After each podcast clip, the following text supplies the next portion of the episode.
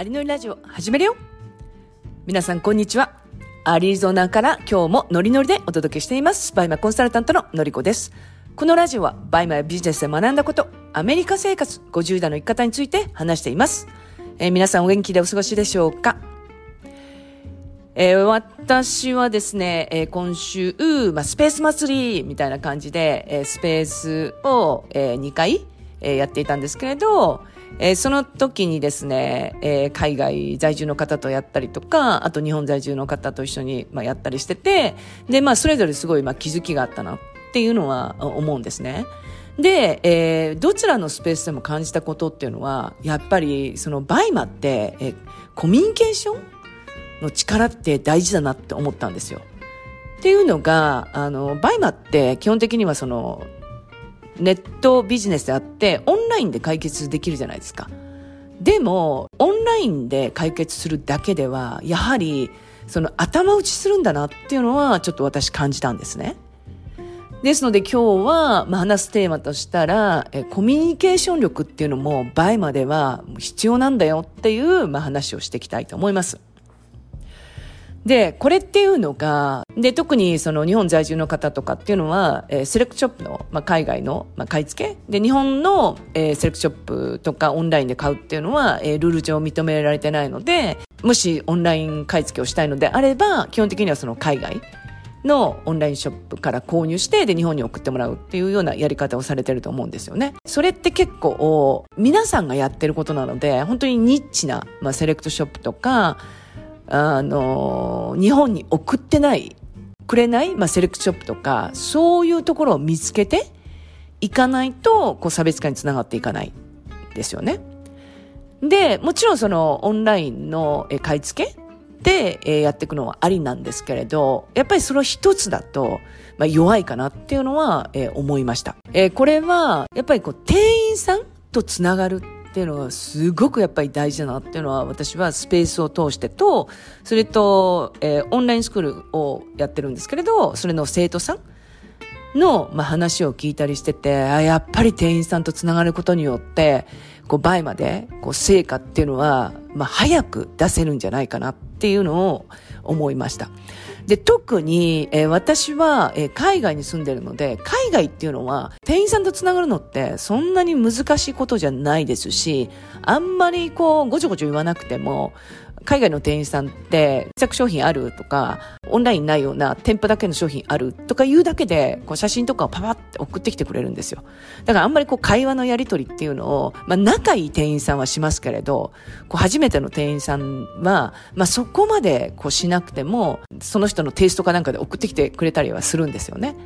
だからそこまでそのコミュニケーションを取るのにまあ苦労するっていうのはあんまりないかなっていう感じで、で結構店舗なんかに行っても気さくなので、で、ハイブランド行ってもあの敷居は高くないので、私なんて本当にパッツと、あと、何ですか、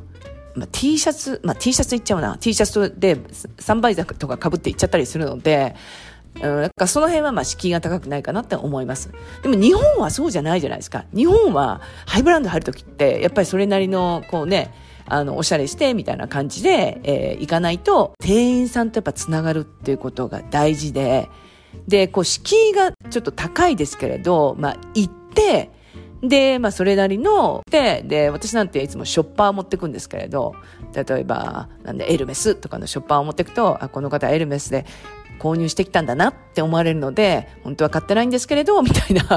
買ってないっていうか、そのお客様のために買ってるんですけれど、まあ、そのショッパーを持って行ったりするんですけど、それもまあ一つの案ですよね。で、そこから、やはり、その、ブランドに詳しいっていうのが結構まあ大事っていうか、なので、その、お店、まあ、あの、店舗に行く前に、ちょっとだけでもいいので、そのブランドの、そのデザイナーさんの、まあ、名前とか、あとはそのシリーズとか、そういうものをちょっと頭の中に入れてって、で、それでお話をすると、結構、あ、この人ってブランド知ってるんだなっていうので、一目置いてくれるってあるんですよね。で、特に日本の店員さんは、えブランドの知識がめちゃめちゃ豊富なので、もうその、まあ、知識交換みたいのをしただけでも、もうすごい興味を持ってくださって、で、いろんな情報を教えてくれるので、本当に1行ったら10ぐらい返ってくるっていうのが日本の店員さんですね。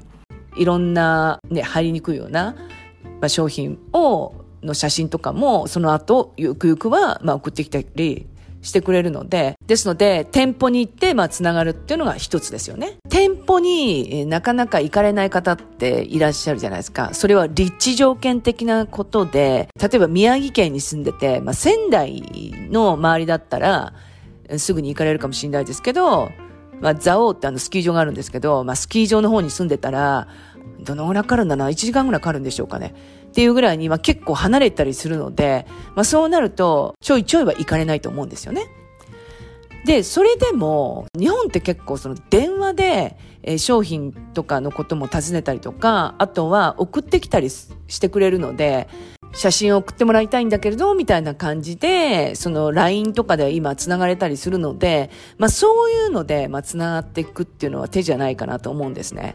で、それが、御三家だとちょっと難しいですけれど、まあそうじゃないブランドですと、地方の方が、郊外の方がいいんじゃないかなっていうのは私は思います。東京よりも、まあ、名古屋、大阪とか、もしくは本当に仙台とか、あとは福岡とか、まあ、そういうところに、まあ、連絡をした方が、どちらかといえば、まあ、店員さんと密に話せたりとか、あとはもう LINE の交換とかもしていただける可能性が高いんじゃないかなと思います。で、私はよく、あの、電話をしているところが、福岡の岩田屋さんというデパートなんですよ。で、そこの店員さんってめちゃめちゃ親切ですし、で、それこそ LINE 交換とかもしたりしたこともあるぐらいですので、